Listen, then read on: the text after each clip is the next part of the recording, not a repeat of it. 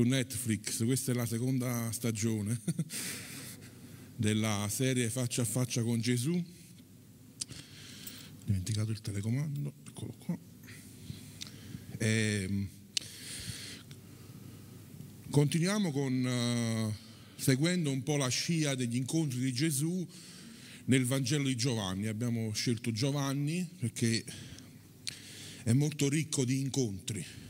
Eh, Gesù fa tanti incontri con tante persone da diverse eh, ceti sociali, ambienti ed è bello vedere come eh, Gesù il Re, eh, il Maestro, si interfaccia con le persone. Stamattina una storia molto molto famosa, Giovanni 8, la conoscete sicuramente, la donna colta in, in adulterio, no?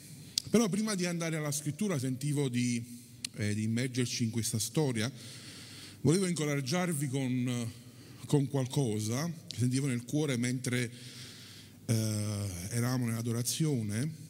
Sapete, in Matteo 24, passaggio conosciutissimo, no? dove Gesù elenca un po' quello che accadrà.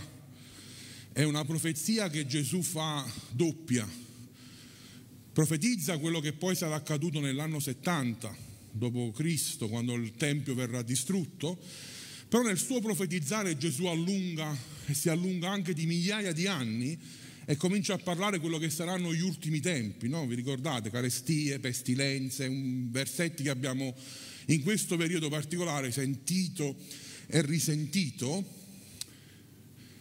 E quando lui fa tutto questo elenco, poi c'è un certo punto che dice, ma non sarà ancora la fine. Quindi in un certo senso i segni non sono, anche se Gesù ci, ci, dice di fare attenzione ai segni, ma non sono quelli che determinano la fine dei tempi. Non sono i segni, le carestie, le pestilenze che possono determinare sole quello che è l'ultimo dei tempi e quello che è l'arrivo di Gesù. Che Gesù continua e dice poi verranno nazione contro nazione, verranno alcuni che si faranno chiamare Cristo, verranno falsi profeti, tutta questa lista lunghissima, adesso non abbiamo il tempo, e conclude il suo discorso. E questo Vangelo del Regno, versetto 14, attenzione, sarà predicato in tutto il mondo affinché ne sia resa testimonianza a tutte le genti e allora verrà la fine. I segni non determinano la fine, ma la predicazione del Vangelo in tutto il mondo determina la fine. Questo mi fa comprendere che nel mezzo dei segni, negli ultimi tempi, così come vogliamo chiamarli, ci saranno grandi tenebre, è vero, ma ci sarà anche una grande luce. E questo ci deve incoraggiare. Perché mentre ci saranno carestie, pestilenzi, l'amor di più si raffredderà, ci saranno falsi cristi, false chiese, falsi profeti, falsi insegnanti, chi più ne ha più ne metta, nel frattempo ci sarà un residuo di gente, la Chiesa vera, che porterà il Vangelo a tutte le genti. Quella parola è la parola greca ethnos, a tutte le etnie. Sapete, ci sono ancora più di mille etnie che non hanno mai sentito parlare di Gesù. E se il Vangelo non arriva a loro, Gesù non torna. Non mi fate ingannare. Questo non significa che tutte le persone del mondo devono ascoltare. Il... No, Gesù ha detto tutte le etnie. Ci sono alcuni che non hanno ancora ascoltato. Sapete, l'altro giorno seguivo una conferenza e uno dei più grandi responsabili di traduzione di Bibbia nel mondo diceva che per il 2034 loro tradurranno tutta la, la Bibbia in tutte le lingue. Per il 2034. Non dico che sarà il, il giorno che torna Gesù, non andate dicendo questo, per favore ma significa che nella nostra era, forse la maggior parte di noi ci arriverà, vedremo qualcosa di straordinario. non vivete questi tempi come momenti di sconfitta, sono i tempi più gloriosi, sono difficili. Lo diciamo noi che siamo nel mondo occidentale, perché se parli con altri fratelli che sono in altre nazioni, stanno vivendo questi momenti difficili da centinaia di anni. Forse non sono mai passati momenti difficili. Infatti presto inviteremo qualche fratello di porta aperte un'altra volta per ricordarci cosa sono i momenti difficili. Ma la persecuzione, fratelli, è importante, ci fa bene, perché la persecuzione pesa, fa allontanare i simpatizzanti e pesa i figli di Dio. I scaldasedie non vengono più quando c'è la persecuzione e si verrà chi serve Dio e chi non lo serve. Sarà molto più semplice.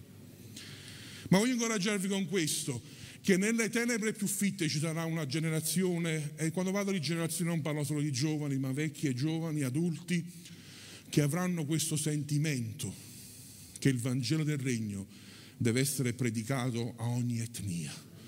E allora verrà la fine. Potrebbe essere in questa nostra era, chi lo sa, ma sarà qualcosa di straordinario, se accadrà.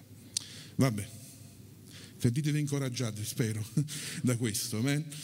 Allora, Giovanni 8, prendete le vostre Bibbie o seguite da lì.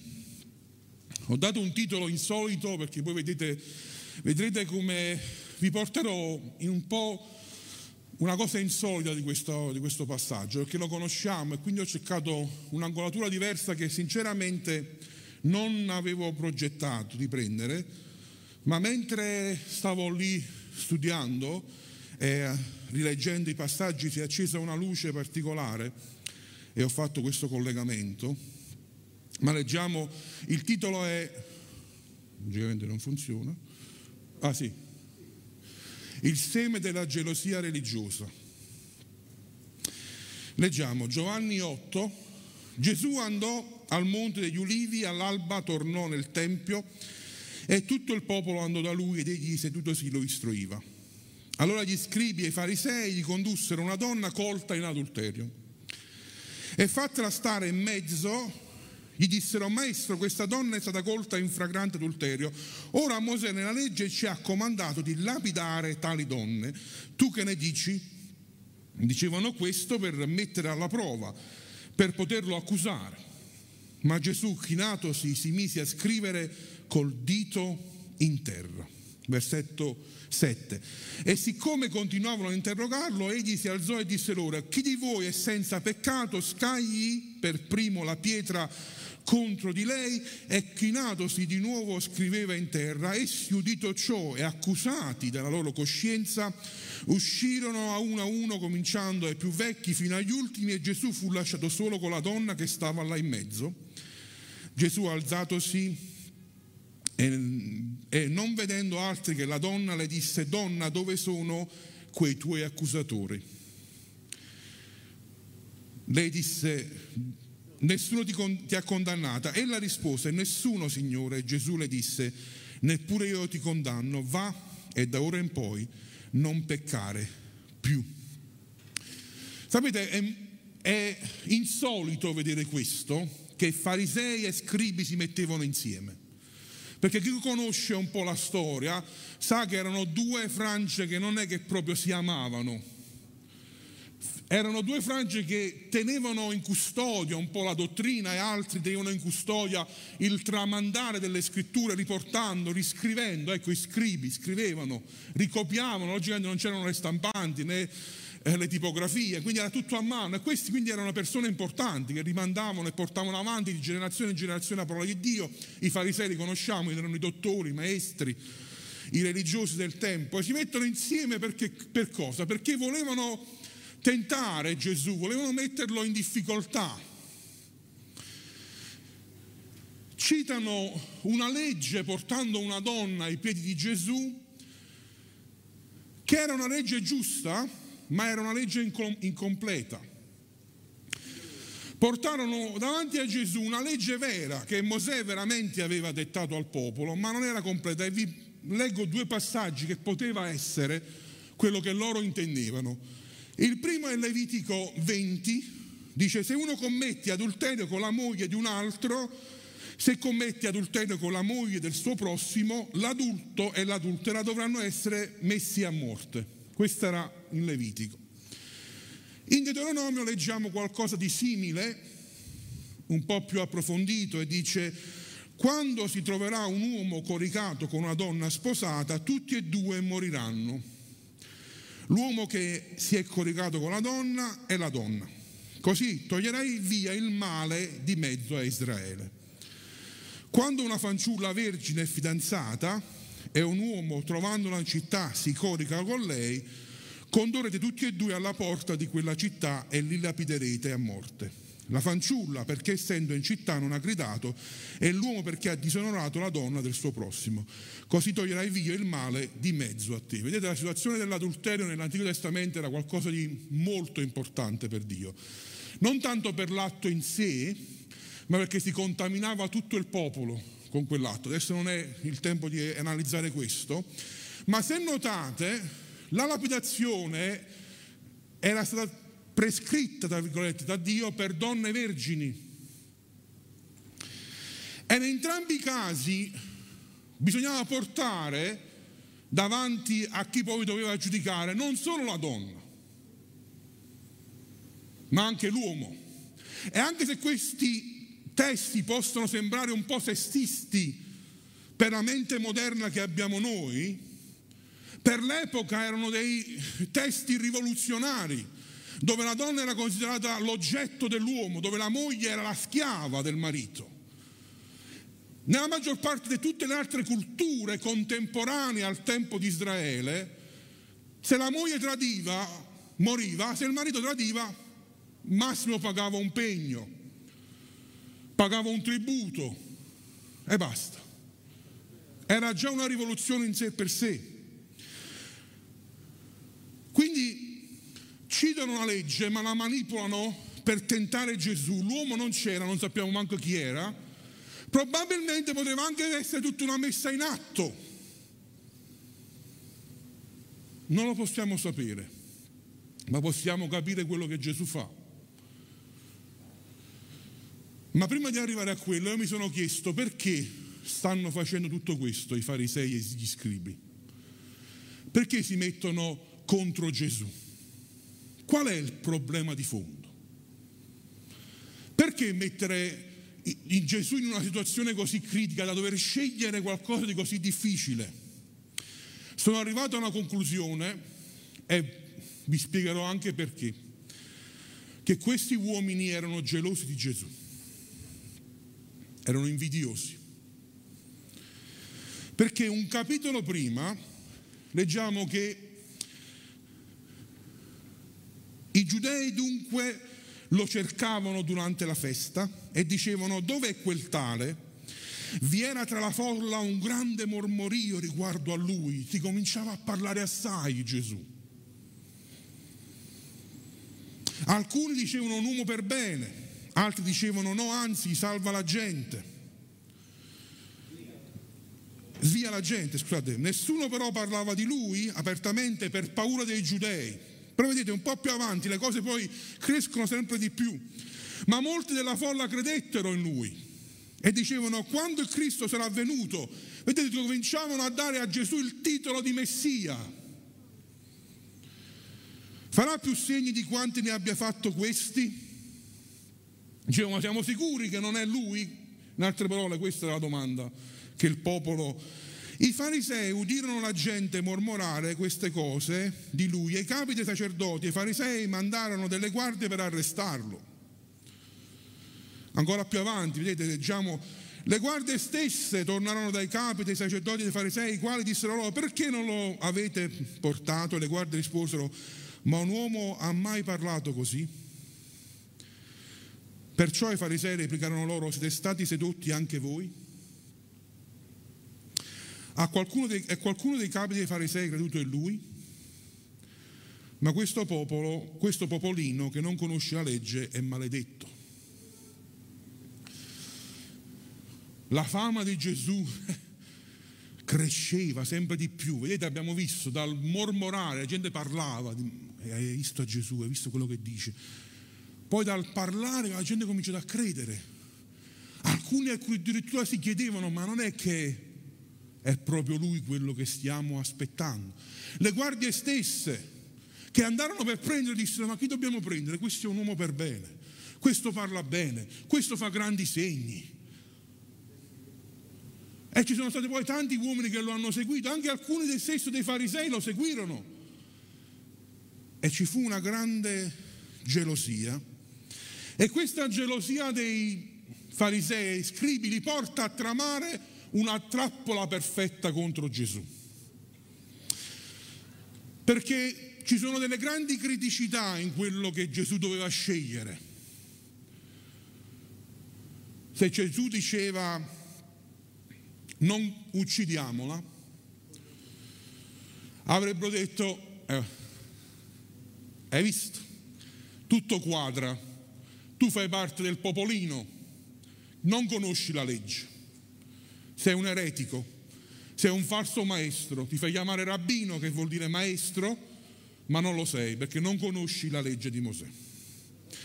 Se diceva uccidila, però poteva essere poi mettersi contro la legge dei romani che non condannavano l'adulterio. E poteva essere un problema. Anche perché molti studiosi storici del tempo sono concordi che ormai la pratica dell'uccidere e della lapidazione per adulterio non veniva più praticata ormai, da anni ormai. Però veniva riconosciuta come legge, ma non era praticata. Quindi praticare una cosa del genere in quel momento, e loro l'avrebbero fatto, eh? Se Gesù diceva uccidila, l'avrebbero probabilmente uccisa. Avevano già portato le pietre, abbiamo letto. Quindi c'era anche una questione di misericordia contro giudizio. Lui, il predicatore dell'amore, avrebbe condannato una donna a morte. E poi se non lo fai, hai quindi non hai seguito la legge di Mosè. La chiave è il verso 6, cercavano qualcosa per accusarlo. La loro gelosia li porta a non considerare il destino di una donna. Volevano solo mettere sotto scacco Gesù.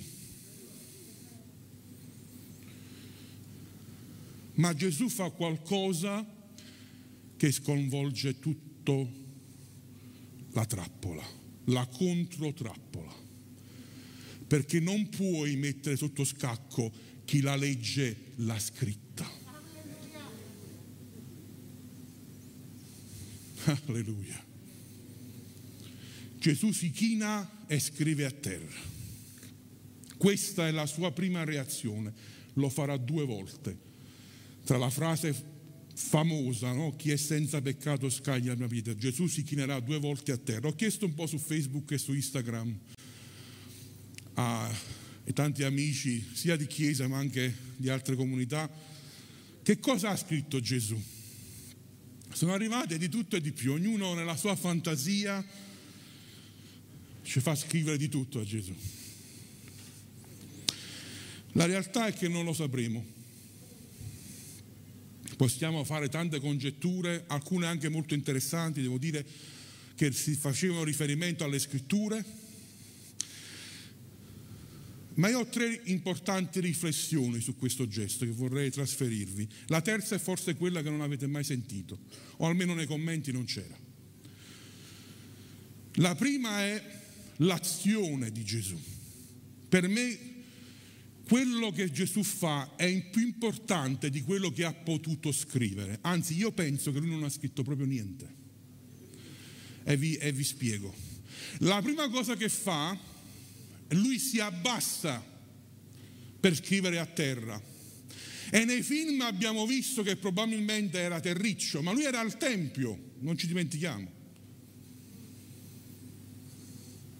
si abbassa, quindi io considererei già prima questa prima azione. È vero che la Bibbia non dice che la donna stava a terra, ma molto probabilmente era così, perché era stata portata lì per un giudizio. E io vedo nell'abbassarsi di Gesù un incontro con la donna. Lui si mette allo stesso livello della donna, si abbassa.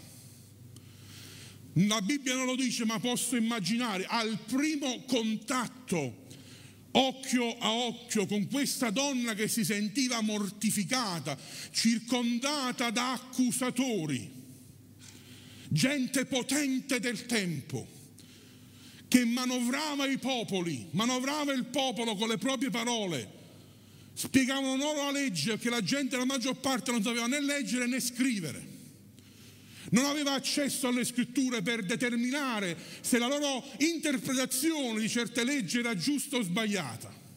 Era in mezzo a questo numero di persone, non sappiamo quante, ma il tempio di solito era bello folto, finalmente nei giorni di festa.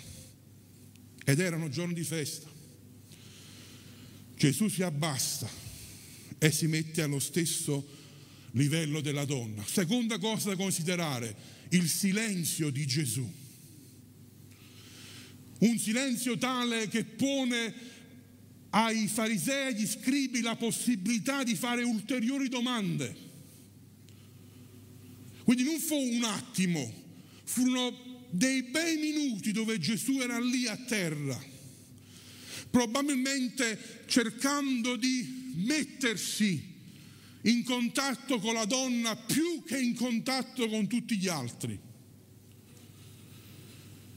Gesù non alimenta le accuse. Gesù è in silenzio. Qua c'è una piccola parentesi da fare. Quando molte volte ci portano accuse contro gli altri, di cui noi non sappiamo né le ragioni né cosa è successo, il silenzio è la migliore cosa. Non l'alimentare le accuse.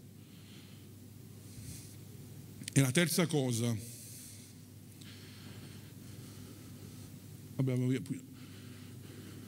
la terza cosa è Gesù condanna la gelosia dei farisei e degli scribi. E qui voglio portarvi a leggere un passaggio molto particolare della scrittura che troviamo in numeri 5. Da 11 a 31, è una lunga lettura ma è necessaria.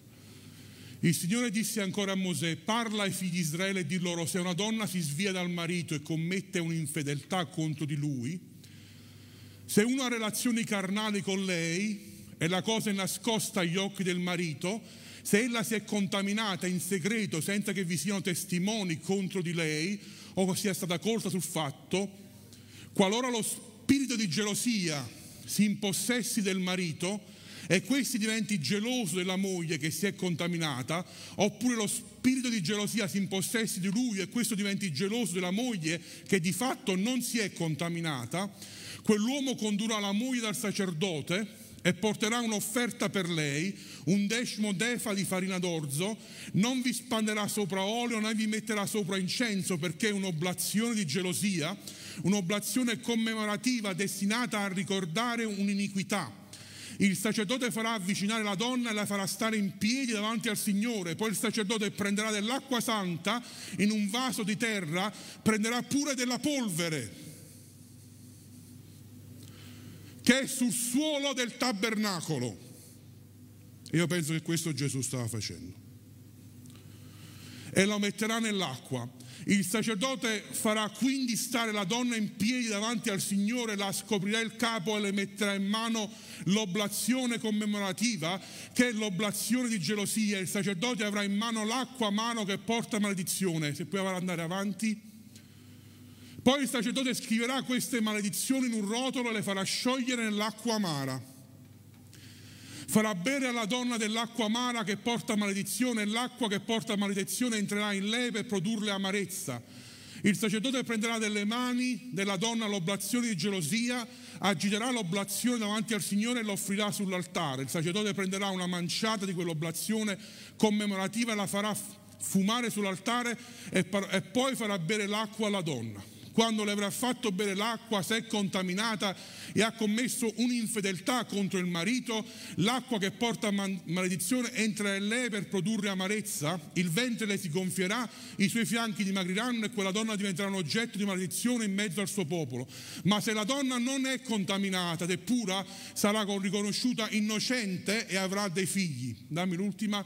Questa è la legge relativa alla gelosia per il caso in cui la moglie di uno si svii ricevendo un altro invece di suo marito e si contamini, per il caso in cui lo spirito di gelosia si impossessi del marito e questi diventi geloso della moglie, egli farà comparire sua moglie davanti al Signore e il sacerdote applicherà questa legge integralmente. Il marito sarà immune da colpa, ma la donna porterà la pena della sua iniquità. Perché vi ho letto questi passaggi? La Bibbia, ripeto, non ci ha detto quello che Gesù ha scritto. Gesù era nello stesso luogo, tabernacolo, tempio, di quello che abbiamo letto in numeri 5. Gesù si china per toccare la polvere. Questo passaggio può sembrare brutale e anche sessista per la mente moderna. Ma sapete, ogni cosa è scritta per gli uomini di quel tempo.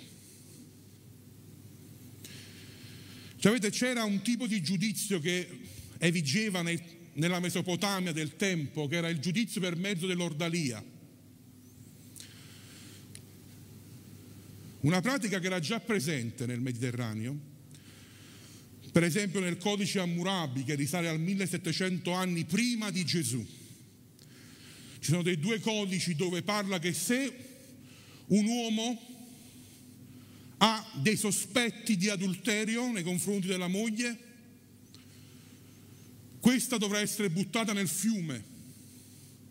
Se è innocente una divinità la salverà, se non è innocente morirà affogata. Non pensate ai fiumiciattoli nostri, fiumi in piena potenti torrenti maggior parte delle donne moriva. Sembra una cosa simile, ma invece è completamente diverso. Perché la, il presupposto da cui Dio partiva quando c'erano queste fiamme di gelosia era che la donna era innocente e doveva essere provata colpevole mentre il mondo pagano dell'epoca partiva la donna è colpevole e deve essere provata innocente. Quindi la divinità ti salva. Invece nel caso di Israele, se sei adultera, la divinità ti colpirà. Era il contrario. Può sembrare assurdo, ma era una pratica di misericordia in una società che considerava la donna un oggetto. Ancora adesso in molte società collegate a quel mondo la donna è un oggetto, basta guardare i telegiornali, come le vestono. La pratica era una protezione per la donna in un mondo super maschilista. Perché l'accusa di tradimento doveva essere portata al tempio, al tabernacolo doveva essere il sacerdote, l'uomo di Dio, e dovevi portare la tua offerta a Yahweh stesso. Quindi l'accusa era meglio che aveva buon fondamento perché era davanti a Dio che lo facevi. E sembra intrinseco tra le righe che se l'accusa era sbagliata, logicamente il marito non ne usciva bello pulito. La donna era protetta da tutto questo. Bisognava portare sacrifici, bisognava andare al tempio, bisognava sacrificare, il sacerdote doveva fare tutta questa pratica. Infatti la parola greca usata per quando Gesù dice scriveva a terra è una parola che può anche significare scarabocchiare, marchiare, lacerare, delineare.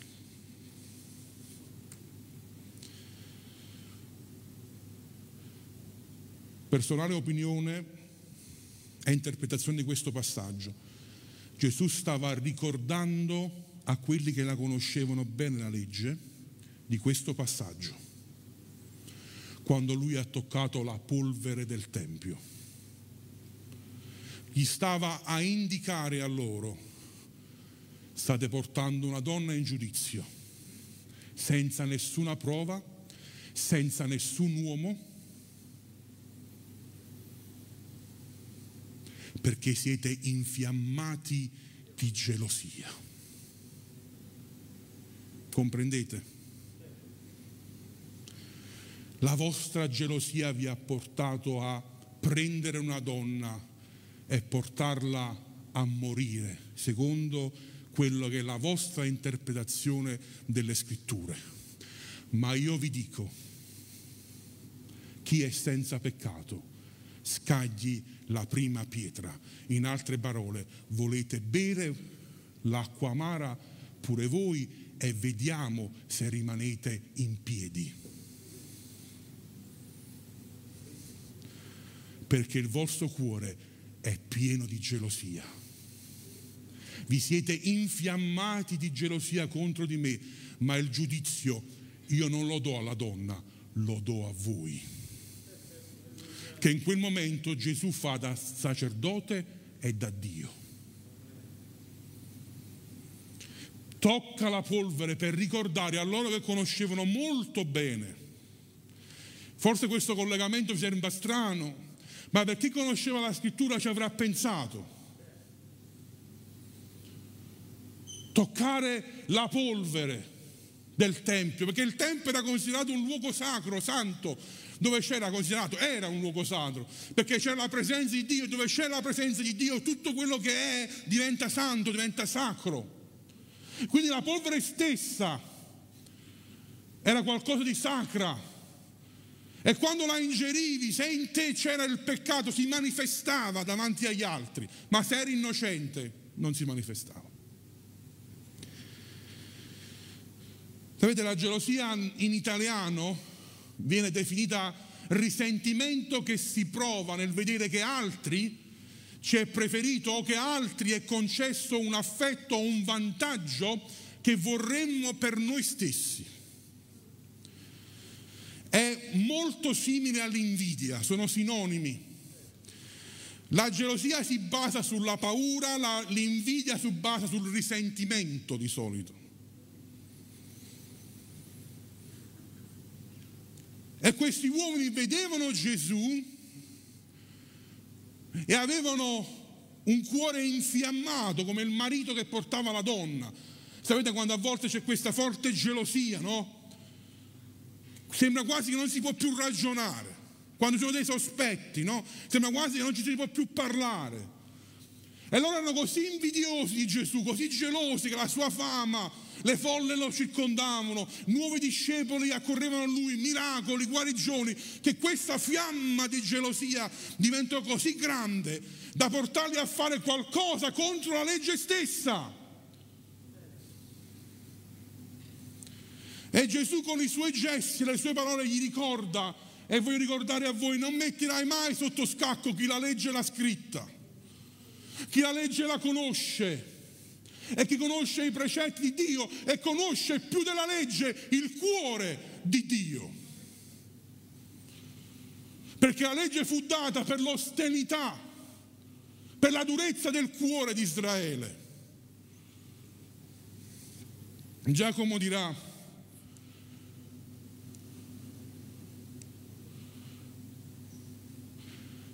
ma se avete nel vostro cuore amara gelosia, come era quell'acqua, era amara. È spirito di contesa, non vi vantate e non mentite contro la verità. Questa non è la saggezza che scende dall'alto, ma è terrena, naturale, diabolica. Infatti dove c'è invidia e contesa c'è disordine e ogni cattiva azione.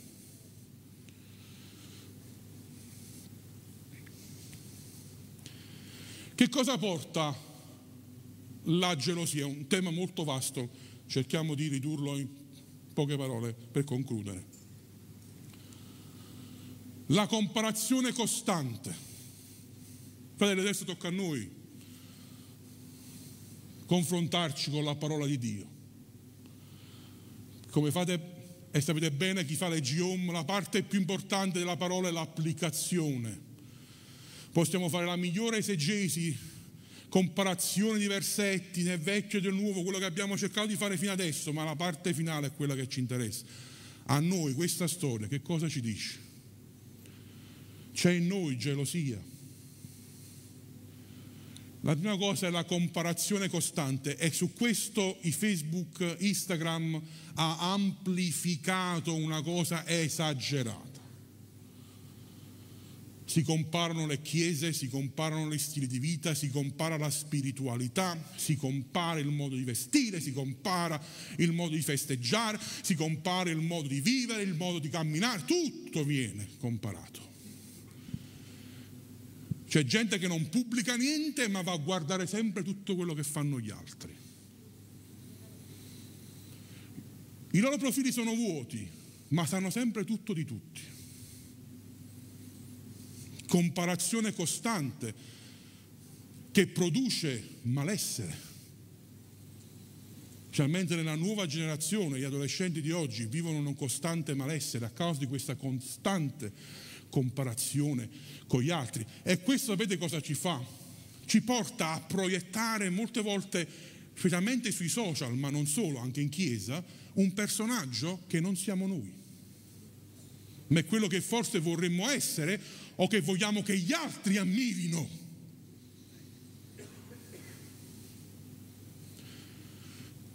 Perché forse vogliamo farci notare. Sapete, l'altro punto è la bassa autostima. Vai tu, vai, è meglio, fai tu. La bassa autostima. Avere sempre una bassa considerazione di chi siamo. Questo è al cuore dell'invidia e della gelosia. Non considerare mai chi siamo veramente in Cristo Gesù, la nostra identità di figli di Dio. E sapete, spesso la gelosia ti porta anche a invidiare le benedizioni che Dio dà a altre persone. E questo è molto grave. Come se la benedizione di Tizio e Caio tolga qualcosa a te. E questa è una realtà di tutte le chiese. Una bassa autostima perché ci identifichiamo più in quello che facciamo o quello che gli altri fanno a noi rispetto a quello che noi siamo. L'identità è chi sei principalmente, non cosa fai. Ricordate quando Gesù fu battezzato? Il padre disse, questo è il mio diletto figlio nel quale mi sono compiaciuto.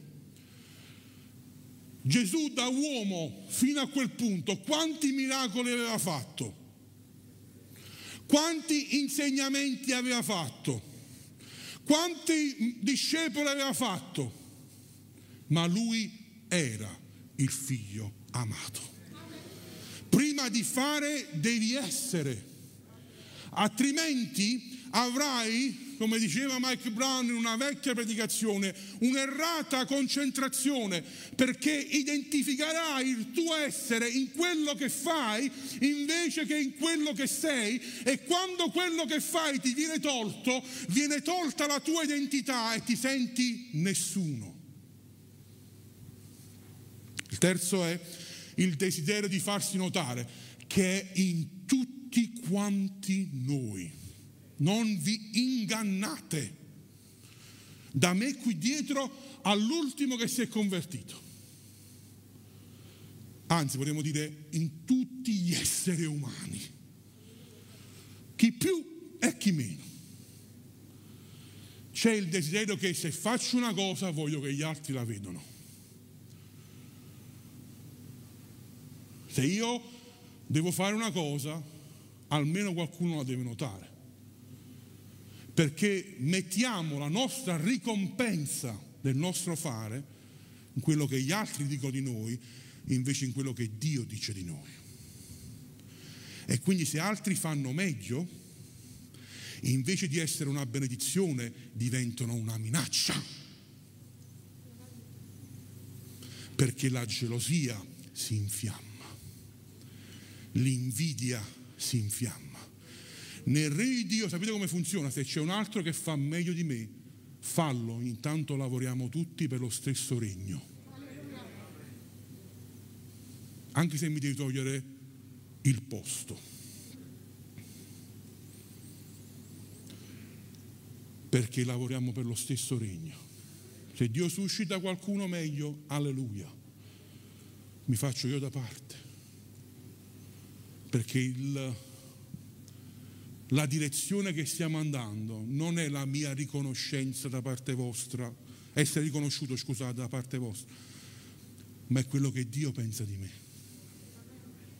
Facile a dirlo, difficile a farlo. Leggevo molti articoli di grandi predicatori, grandi uomini di Dio che durante il lockdown, non avendo più quelle folle davanti, hanno dovuto chiedere a loro stessi. La mia identità era perché avevo il pulpito e la folla o perché il Signore mi aveva chiamato a fare determinate cose. Desiderio di farsi notare, qua potremmo parlare veramente per ore, però andiamo oltre. Quarto punto, riscatto sociale usando i compiti nella Chiesa. Questo produce invidia non sono stato realizzato nella società col mio lavoro, allora lo cerco nella Chiesa, la mia realizzazione. Attenzione.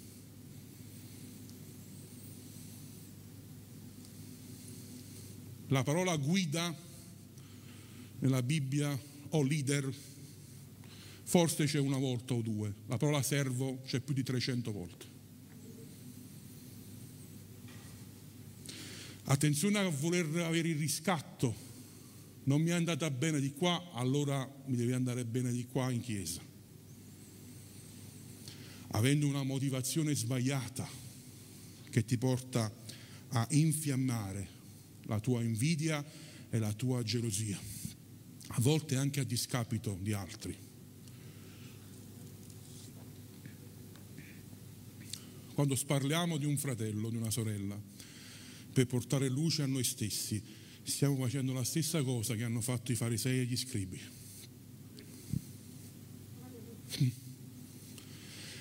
E Gesù non ci risponderà, punterà alla polvere. Punterà alla polvere e ci ricorderà. Se tu bevi l'acqua amara,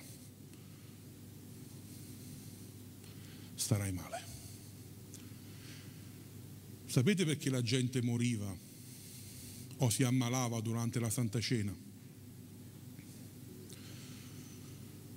Perché ingeriva il pane che rappresentava il corpo di Cristo che è unito in un cuore disunito e per questo morivano, perché non discernevano il corpo di Cristo non perché avevano peccati. Certo è sempre buono quando facciamo la Santa Cena di chiedere perdono a Gesù, ma non è quello che Paolo sta dicendo. Principalmente lui sta dicendo, quando voi venite insieme, sapete qual era il, il succo del problema? C'erano i ricchi, che logicamente non lavoravano la maggior parte loro e si presentavano in chiesa molto presto e si mangiavano tutto quello che ci stava, perché la Santa Cena dell'epoca non era il bicchierino e la mollichina, era l'agape che facciamo di solito noi, era lo stare insieme, si mangiava veramente, era proprio una cena. E i ricchi si avviavano e si ubriacavano pure, bevevano tutto. Quando arrivavano i fratelli, che poverini stavano nei campi o lavoravano chissà che cosa, l'agricoltura, arrivavano in ritardo in chiesa o dove si radunavano, che la Chiesa siamo noi, non il luogo, prima o poi dovremo cancellare questo linguaggio. logicamente non trovavano niente, oppure venivano messi ai tavoli in fondo.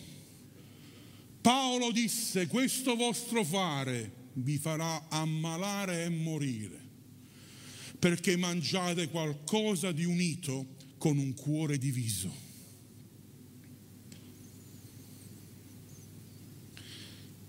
È la stessa cosa che stava accadendo qui. Volevano mettere sotto scacco Gesù usandosi di una situazione per portare luce a loro, perché lo screditare Gesù non era altro che la trappola per riportare il popolo in bocca a loro. I mormorii non dovevano essere di Gesù, dovevano essere dei farisei e degli scribi. I nuovi discepoli non dovevano andare da Gesù, dovevano andare dagli scribi e i farisei. Il popolo doveva essere sotto il gioco della religione. Gesù stava rivoluzionando tutto questo. Erano capaci di poter uccidere qualcuno in modo da riportarsi la luce, i riflettori su di loro.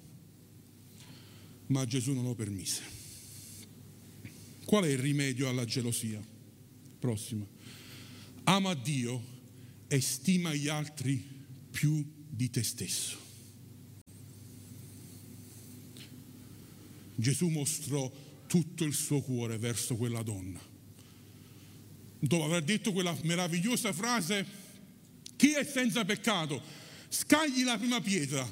Tutti lasciarono le pietre, se ne uscirono dai più vecchi, cioè quelli che conoscevano meglio la legge, l'avevano studiata, riletta di più, se ne andarono Gesù rimase solo con la donna e ho fatto già questo esempio, ma voglio ricordarvelo. Se io adesso, fratelli, dicessi, fratelli, chi è senza peccato rimanga in questo luogo, siete d'accordo che dovremmo spalancare tutte le porte e uscire, uscire tutti quanti, compresi io che lo dico? Perché anch'io che lo dico non sono senza peccato. Ma Gesù dice quella frase, tutti se ne vanno, ma lui rimane lì con la donna, ma molto probabilmente nella mente della donna si era creato l'idea, ok, se lui ha detto chi è senza peccato scagli la una pietra e tutti se ne vanno, ma lui rimane, significa che lui è senza peccato e scaglierà la prima pietra, sarà lui a lapidarmi. Ma Gesù capisce il suo pensiero e gli dirà, dove sono i tuoi accusatori? Neanche io ti condanno. Perché Gesù amava Dio e stimava gli altri più di se stesso. Secondo punto è perdona. Gesù perdonò quella donna col suo semplice atto, una frase e due gesti. Grande è il Signore Gesù. Poche parole, ma di grande profondità. E il terzo punto è sii grato per quello che hai e quello che sei. Certo, aspira alle cose grandi del Signore. Nessuno ti deve togliere questa visione, questo desiderio, ma allo stesso tempo sii grato per quello che il Signore ti ha dato e per quello che sei. Non guardare sempre a destra, a sinistra, intanto il giardino dell'altro sembrerà sempre più verde. Poi quando ci passi dall'altra parte dici, ah, c'era tutta questa altra roba che non avevo visto, eh, ma da lontano non sempre si vedono le cose. Dico spesso ai fratelli che vanno avanti e indietro dalla chiesa cercando il giardino più verde. Gli dico, fratelli, state a casa tua. I problemi stanno dappertutto, almeno sai chi sono i tuoi. Quali sono i tuoi problemi.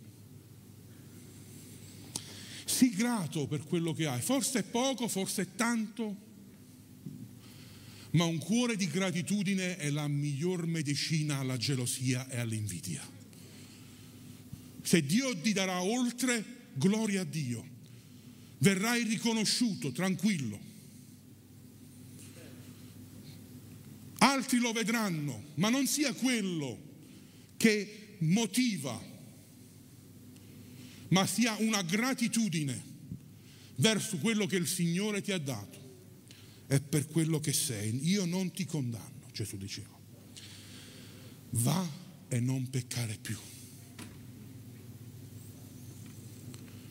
Gesù l'aveva liberata da tutti i suoi accusatori e l'unico che poteva condannarla decise di non farlo, perché la misericordia trionfa sul giudizio. E quando tu perdoni, diventi come Gesù. Quando tu perdoni, si impersonifica la natura di Cristo dentro di te, perché è una delle cose più difficili perdonare. Quando però i torti sono veri, non quelle cose finte che a volte ci creiamo nella nostra testa, i flash che ci facciamo. No, no, quando anche le, le situazioni sono vere, reali, ti hanno fatto veramente un torto o un peccato, veramente hai subito delle cose e se perdoni, sei come Gesù.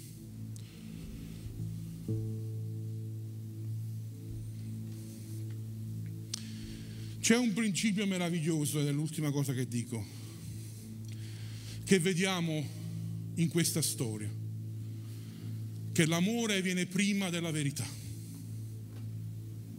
La verità è importante, ma senza amore non è efficace. Io non ti condanno, amore, va e non peccare più, verità. Molte volte invece facciamo il contrario, citando anche la scrittura, ma usiamo versi per condannare le persone. Sono, sono versi della Bibbia, non vi sto dicendo che ve li state inventando, ma è lo stesso gioco che fecero i scribi e i farisei. Prendere la scrittura a metà prendere porzioni della scrittura o interpretarle a caso nostro, a comodo nostro, per portare cattiva luce su altri in modo che io possa emergere. No. Gesù ci ha insegnato, amate prima e poi puoi tradire, va e non peccare più. Ama quella persona che ti ha fatto il torto. È difficile? Alla grande che è difficile. Questo non significa che permetterai una continuazione del torto nei tuoi confronti. Assolutamente no. Non devi subire in eterno. Ma che perdonerai, libererai il tuo cuore e da quel sentimento di amore potrai dire però adesso non farlo più. Va io non ti condanno, donna. In una società dove le donne erano considerate niente, le adultere ancora meno del niente. Pensate a quale possa essere il peggiore dei peccati oggi. Pensate, qual è il peggiore delle cose che un uomo può fare che nella nostra mente viene screditato come essere umano? Qualsiasi sia la risposta, Gesù gli dice, io non ti condanno. Certo, forse dovrai pagare per quello che hai fatto, forse dovrai farti degli anni di carcere, forse dovrai pagare delle multe, ma io non ti condanno. Però adesso va e non peccare più. Qualsiasi sia la situazione nella tua vita, Gesù non ti condanna. L'Apostolo Paolo lo scriverà, non c'è nessuna condanna per quelli che sono in Cristo Gesù.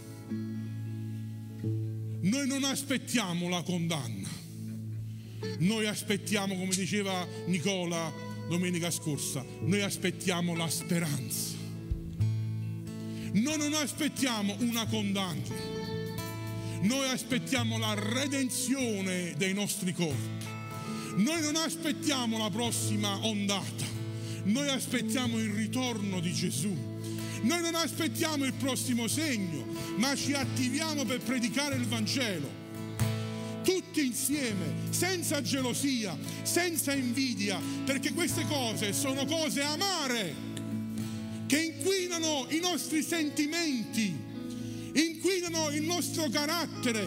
Fratelli, viviamo male.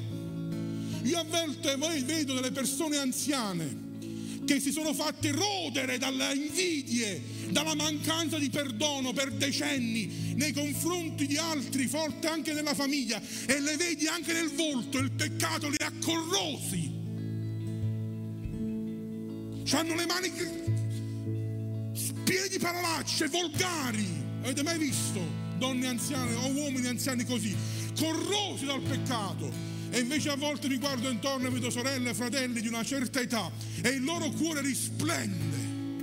Il loro volto, nonostante le rughe e l'anzianità che tutti prende, vedi una luce, una spensieratezza, una tranquillità di animo. Ecco, la gelosia ci corrode, l'invidia ci mangia dentro, ma l'amore, la stima degli altri, ci fa crescere come Gesù, ci fa migliorare, ci fa identificare con Gesù. Vogliamo alzarci in piedi.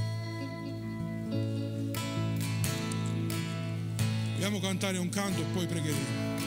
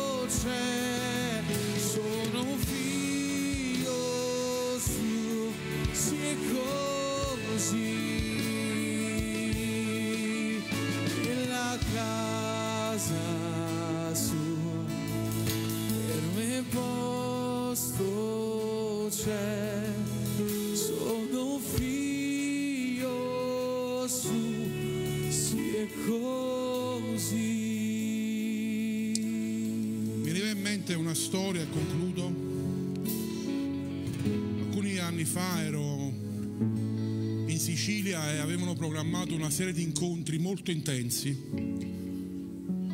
Quando vado lì pensano che sia un limone, mi devono spremere.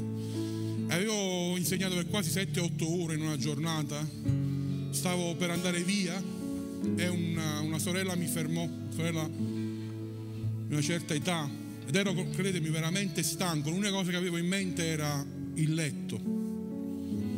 E questa sorella cominciò a raccontarmi tutta la sua storia. E con molta svogliatezza la smarcai e me ne andai, non la lasciai neanche finire. Tornai nel mio letto, nella mia stanza che i fratelli avevano preparato, volevo riposare e lo Spirito Santo bussò al mio cuore. E sentì queste parole, non ti permettere più quella è la mia sposa, non la tua. Non ti permettere più, toglierò la lampada dalla tua vita. Se ti comporti così, con quella che io considero la mia sposa, quella che è la mia sposa. Il massimo che noi possiamo essere, noi che serviamo il Signore, gli amici dello sposo, come disse Giovanni ma la sposa non è nostra, è del Signore. E quando interagiamo gli uni con gli altri pensiamo a questo, noi siamo la sposa di Cristo e lui non la contenderà con nessun altro. Per questo l'adulterio era così grave, perché era un riflesso di quello che Gesù è per noi, il nostro sposo, e lui non ci vuole condividere con nessun altro che lui è geloso questa volta di una gelosia santa, una gelosia protettiva. E quindi questo deve suscitare nei nostri cuori quando interagiamo con gli uni e gli altri. Possiamo avere tante divergenze, modi di pensare, ma la gentilezza deve essere parte del nostro cuore. Possiamo anche avere un dibattito su temi che non siamo d'accordo, siamo diversi, ci mancherebbe altro ma il modo in cui interagiamo deve portarci a pensare questo, quello con cui io sto parlando è la sposa di Gesù. E come tratto la sposa dovrò renderne conto un giorno al Signore. E l'ultima cosa, perdonate, sono sempre un po' lungo, ai fratelli vorrei dire, Dio e Gesù rispetto alla società ha molto a cuore le donne come vi comportate con le vostre figlie, vostri, le vostre mogli. Fate attenzione, che molte volte riflettiamo una cultura molto maschilista, specialmente in queste contrade. Attenzione, perché Gesù è andato sempre contro. Vedete quello che c'è ad oggi, questo femminismo radicale, estremo, è solamente in contrapposizione a quello che è stato un maschilismo estremo. E la Chiesa può essere l'esempio invece dove uomo e donna mantengono le proprie posizioni, sono uguali davanti a Dio avendo diverse funzioni, ma l'uomo rispetta la donna, ama la donna e la donna si sottomette. Ma non è una sottomissione forzata, questo lo sanno fare anche fuori ma una sottomissione perché è amata. È come la Chiesa, noi ci sottomettiamo a Cristo perché Cristo vi ha mai imposto qualcosa a qualcuno. La nostra sottomissione è volontaria perché Lui ci ha amati. La nostra sottomissione è spontanea, gioiosa, perché sappiamo che nelle mani sue nessun posto è migliore. Amen. Dio ci benedica. 太多